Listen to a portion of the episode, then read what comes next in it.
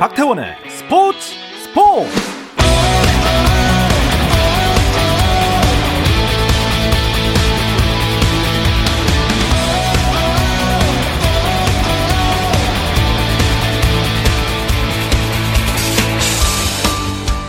스포츠가 있는 저녁 어떠신가요?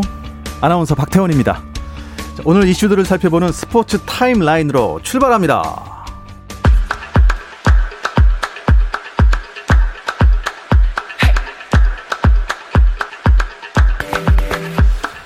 프로야구 경기 짚어드리겠습니다. KT가 승차 없는 선두에 위치하고 있거든요. NC와 경기를 치르고 있습니다. 6회 말인데 KT와 NC 1대 0입니다. KT가 1대 0으로 NC에 앞서 있습니다. 자, KT의 승차 없이 2위에 있는 팀 삼성인데요. 두산과 만났습니다. 7회 초 현재 두산이 4대 0으로 삼성에 앞서 있습니다. 3위 LG는 키움을 상대하고 있습니다. 5회 말이고요. 키움이 5대 4로 LG의 한 점 차 앞서 있습니다. 4위 SSG 대 기아의 경기도 볼까요? 6회 말이고요. SSG가 3대 2로 기아에 앞서 있습니다. 자, 어제 한화에게 더블 헤더를 다 내주고 최하위로 떨어진 롯데 오늘은 어떨까요? 한화와 롯데와의 경기 6회 초인데요. 오늘은 좀 다릅니다. 롯데가 3대 0으로 한화에 앞서 있습니다. 미국 프로야구 텍사스 레인저스가 양현종을 마이너리그 트리플 A 라운드 록으로 보냈습니다. 텍사스는 불펜으로 뛰는 양현종을 26인 로스터에서 제외했고요. 부상자 명단에 있었던 마무리 투수 이언 케네디가 자리를 채울 예정입니다. 한편 텍사스와의 경기에서 어제 끝내기 역전 만루 홈런을 친 휴스턴 애스트로스의 호세 알투베가 오늘도 1번 타자로 출전해 리드오프 홈런을 터뜨렸습니다. 메이저리그에서 끝내기 홈런을 친 바로 다음 경기에서 리드오프 홈런을 때려낸 것은 알투베가 역대 최초입니다. 국제농구연맹 아시안컵에서 한국 남자농구 대표팀이 인도네시아를 104대 81로 꺾고 본선 진출을 확정했습니다. 라거나가 23득점 7리바운드로 기록했고 미국 데비슨 대학에 다니고 있는 이현중 선수가 3점 슛 4개를 포함해 21득점 9리바운드로 맹활약했습니다. 미국 프로농구 NBA 플레이오프에서는 애틀랜타 호크스가 필라델피아 세븐티 식서스에 109대 106 정말로 대역전승을 거두고 6년 만에 컨퍼런스 결승 진출에 단 1승만을 남겨놓게 됐습니다. 애틀랜타는 3쿼터 초반 46대 72로 26점 차까지 끌려갔는데요. 정말 무서운 뒷심으로 뒤집기에 성공했고 이로써 5번 시드 애틀란타는 1번 시드 필라델피아의 시리즈 전적 3승 2패로 다시 앞서갔습니다. 아, 서부에서도 마찬가지 일이 벌어졌네요. 4번 시드 LA 클리퍼스가 1번 시드 유타 재즈와의 5차전을 119대 111로 이기고 2연패 뒤 3연승을 거두며 사상 첫 컨퍼런스 결승 진출을 눈앞에 뒀습니다.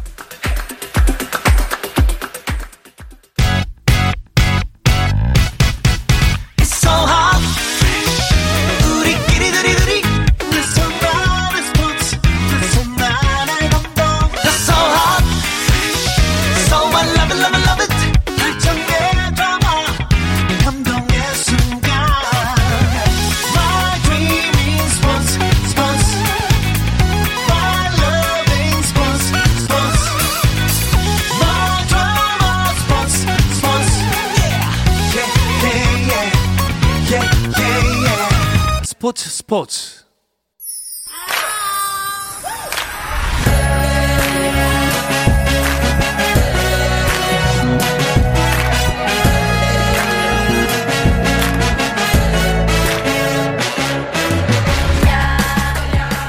목요일에는 해외 축구 이야기와 함께하고 있죠. 라디오의 발롱도를 꿈꾸고 있습니다.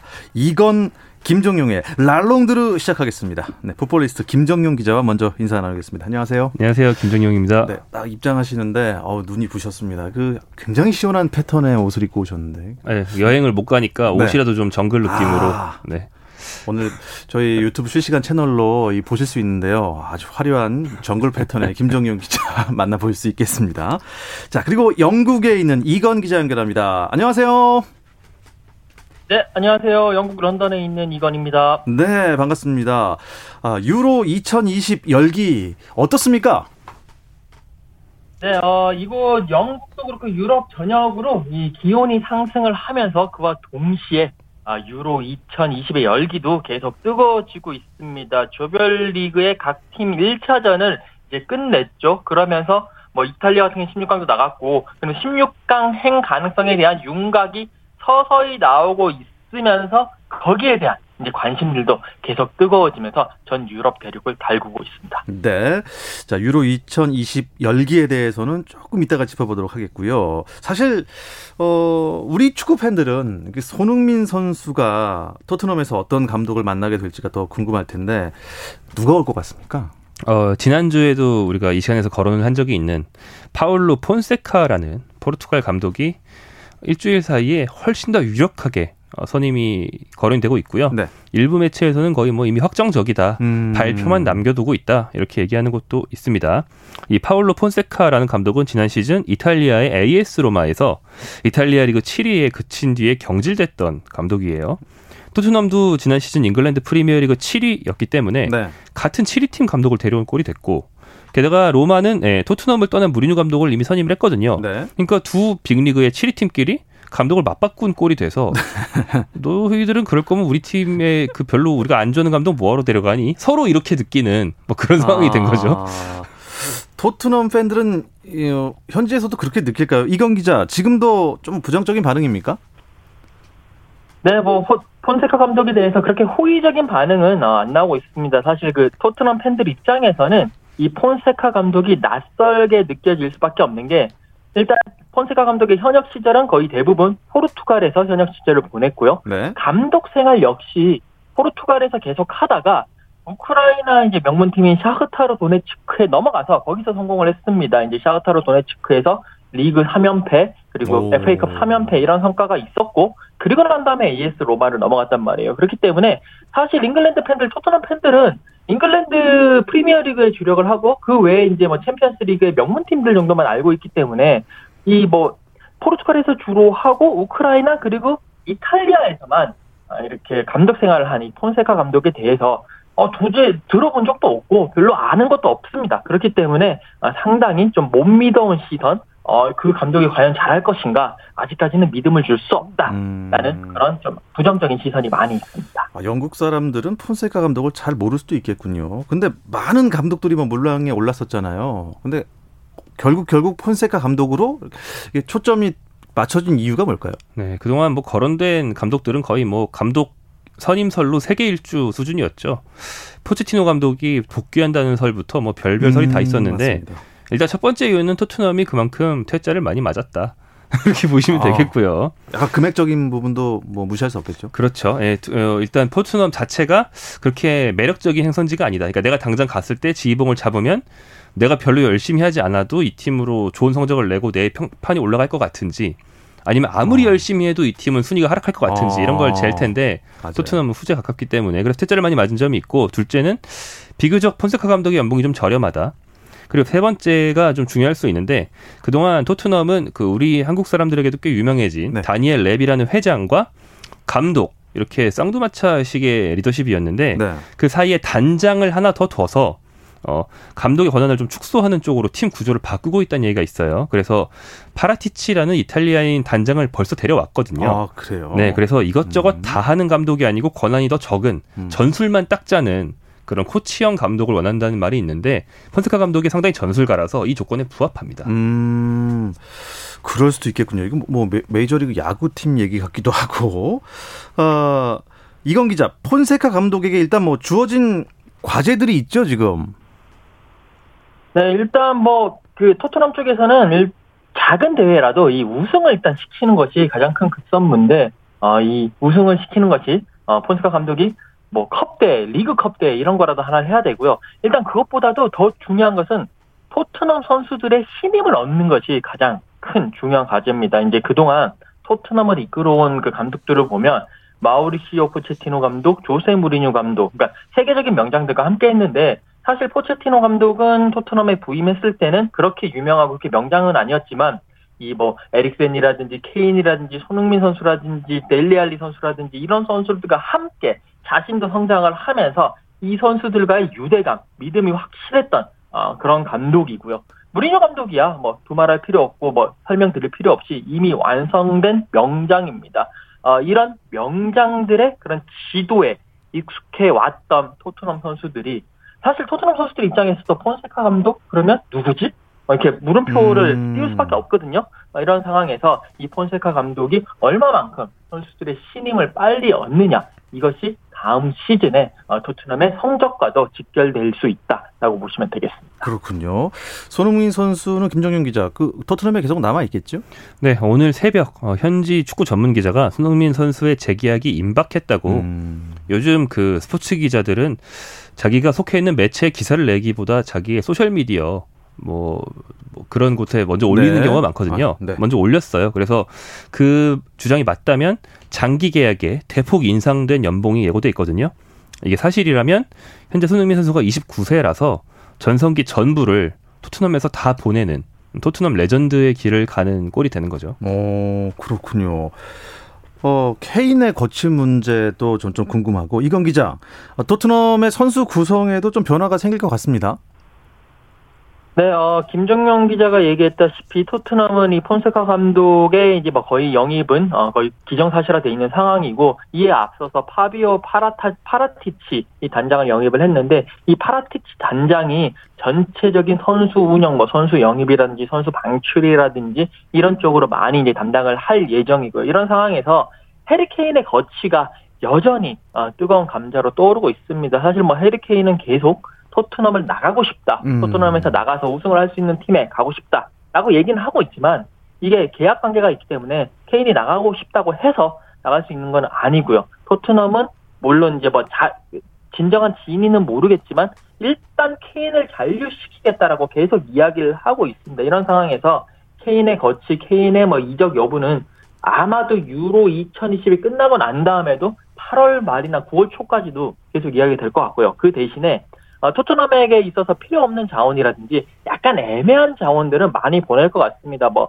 세르지 오리에도 계속 파리 생제르맹의 오퍼를 받고 있기 때문에 토트넘 입장에서는 적당한 가격만 맞으면 오리에 팔고 뭐 풀럼이라든지 노리치 시티라든지 이런 팀에서 다른 선수들 데리고 오면서 전체적인 어, 그런 뭐 포메이션이라든지 선수단의 구성이 있어가지고 상당히 어, 파라티치 단장의 입맛에 맞는 음. 어, 그런 선수단으로 재편할 가능성이 클 것 같습니다. 네.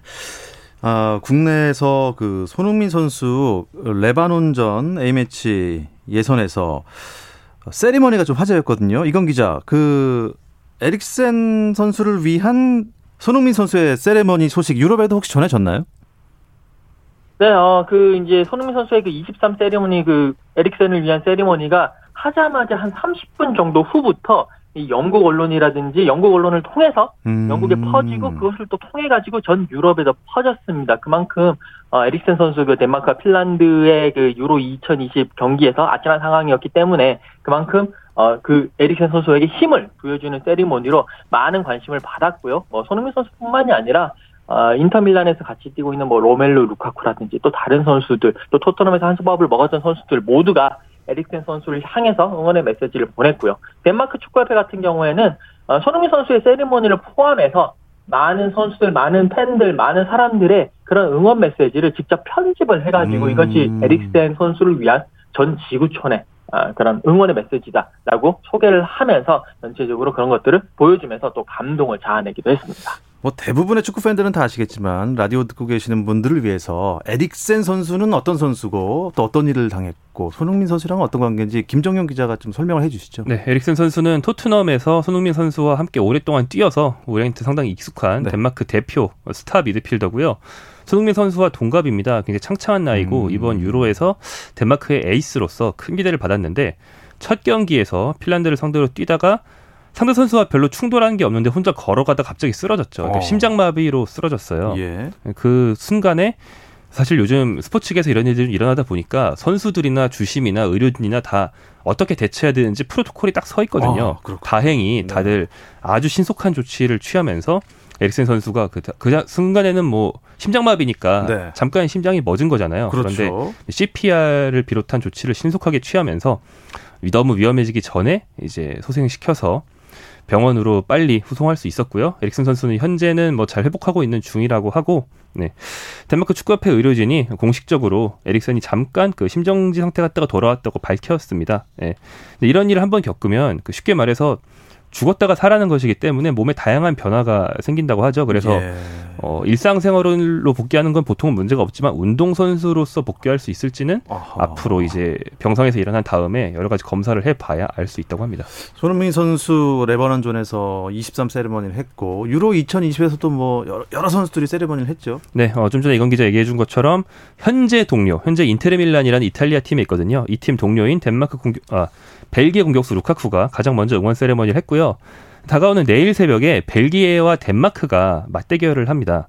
이 경기에서 에릭센 선수의 등번호가 10번이라서 전반 10분부터 1분 동안 경기를 잠깐 멈추고 관중과 선수 모두가 다 같이 에릭슨의 쾌유를 비는 시간을 갖는다. 음. 이런 의식을 치르기로 했다고 하고요.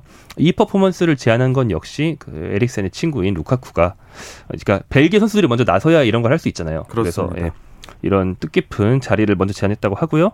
그 밖에도 이제 옆에서 에릭슨 선수의 일을 지켜봤던 핀란드 대표 선수들은 에릭슨 선수의 쾌유를 비는 티셔츠를 입고 훈련을 하기도 했고 유로에 참가한 모든 어떤 선수단 그리고 보고 있는 팬들까지 한 마음으로 에릭슨 선수가 최대한 건강하게 돌아올 수 있기를 바라고 있습니다. 네.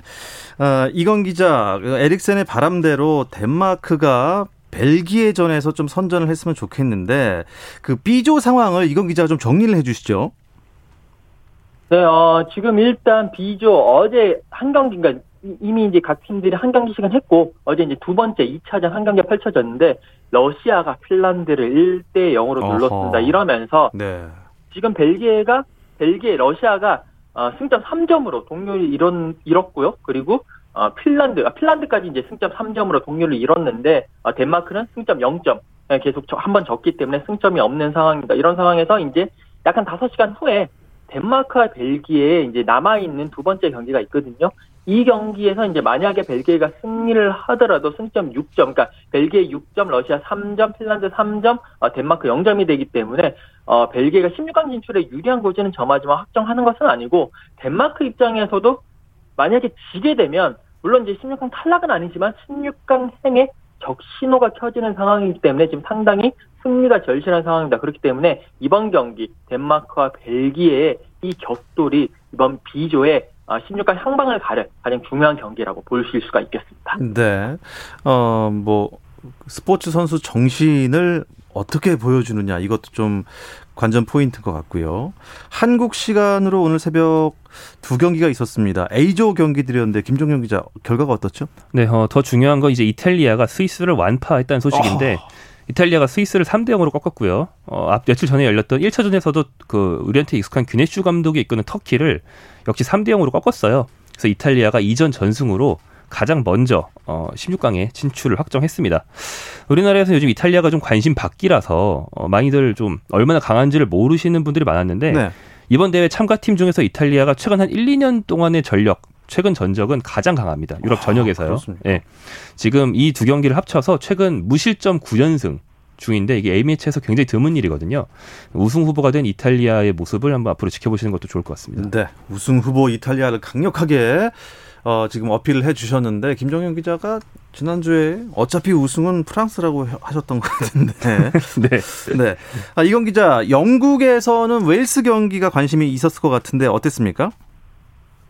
네, 뭐 아시다시피 영국은요, 잉글랜드, 스코틀랜드, 웨일스, 북아일랜드로 구성된 연합왕국이거든요. 근데 이제 축구의 경우에는 이 네 개 팀이 따로 대표팀을 꾸려서 나가는데 그 중에 하나인 스콧 아, 웨일스가 또 경기를 펼쳤기 때문에 많은 관심을 받았고 특히 웨일스의 스타 선수인 가레스 베일이 레알 마드리드에서 있다가 지난 시즌에 이제 토트넘에서 1년 임대 생활을 하면서 경기력을 끌어올렸고 그 효과가 지금 유로에서 나타나고 있는데요. 웨일스는 1차전 스위스와의 경기에서 1대1로 비겼고 그리고 이제 한국 시간 오늘 새벽에 웨일스가 터키와 2차전을 치렀는데 2대 0으로 승리를 했습니다. 정말 가레스 베일이 좋은 모습 보여줬고 어, 아론 램지의 선제골을 돕기는 했는데 아쉽게도 베일이 자기가 이제 페널티킥을 얻었는데 이걸 좀 잘못 차가지고 좀 아쉬움을 남기긴 했지만 어쨌든 2대 0으로 승리를 했고 어, 웨일스는 1승 1무를 기록을 하면서요. 조 2위로 뛰어오르면서 16강 진출에 유리한 고지를 점했고요. 경기 끝나고 난 다음에 베일이 선수들을 모아놓고 선수들 뭐 감독들을 모아놓고 이렇게 막 박수 치면서 뭔가 일정 연설을 하는 부분이 상당히 큰 어, 반향을 모으면서 웨일스의 리더는 역시 가레스 베일이다라는 것을 다시 한 번 더 재증명했습니다. 네, A, B조 살펴봤고요. 나머지 조 상황 잠시 쉬었다 와서 살펴드리겠습니다. 당신의 팀이 가장 빛나는 순간 스포츠 스포츠 박태원 아나운서와 함께합니다.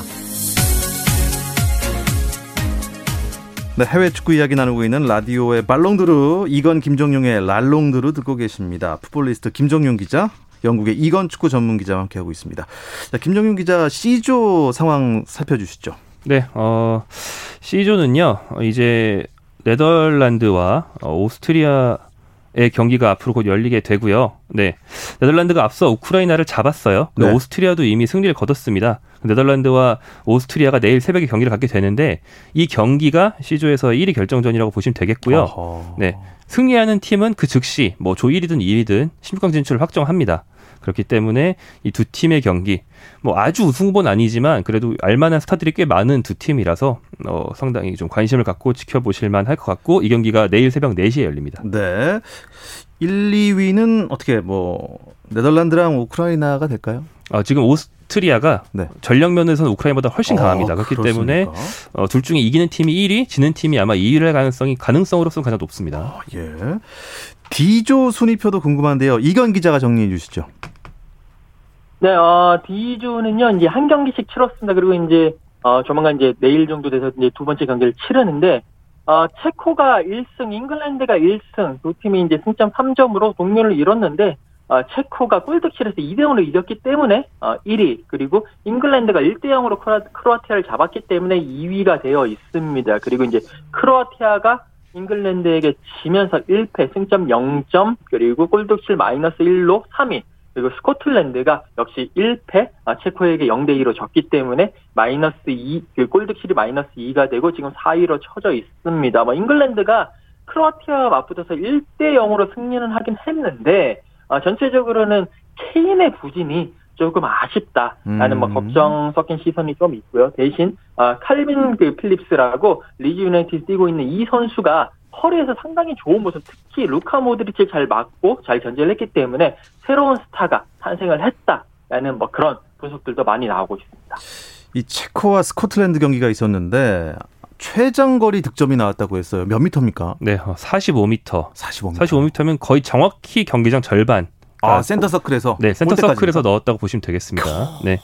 그 왼발로 골키퍼가 나와 있는 걸 보고 정말 멀리서 일부 그러니까 우연히 들어간 게 아니고 일부러 노려서 예. 그먼 거리를 가로지르는 골을 넣어서 아주 멋진 골을 넣었고요. 파트리크 쉬크라는 체코의 주전 공격수인데 이 선수가 두 골을 넣으면서 체코가 스코틀랜드를 2대 0으로 잡을 수 있었습니다. 예.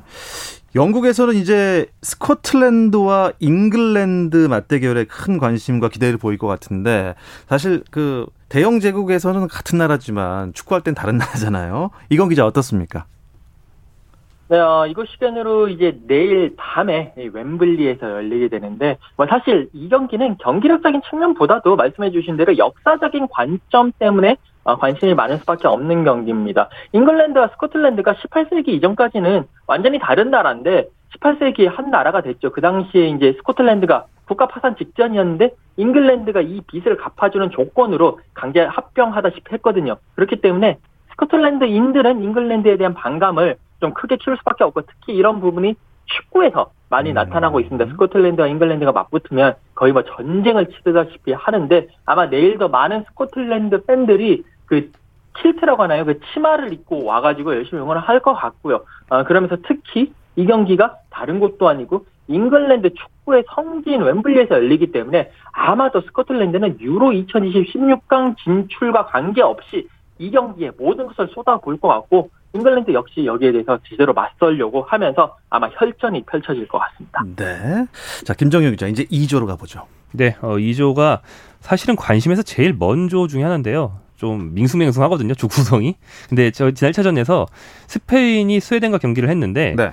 그 스페인이 메이저 대회 역사상 최고 점유율 경기 전체 중에서 85% 동안 네. 스페인이 공을 잡고 있었고 스웨덴은 겨우 15% 동안 잡고 있었어요. 거의 못 잡은 건가요? 네.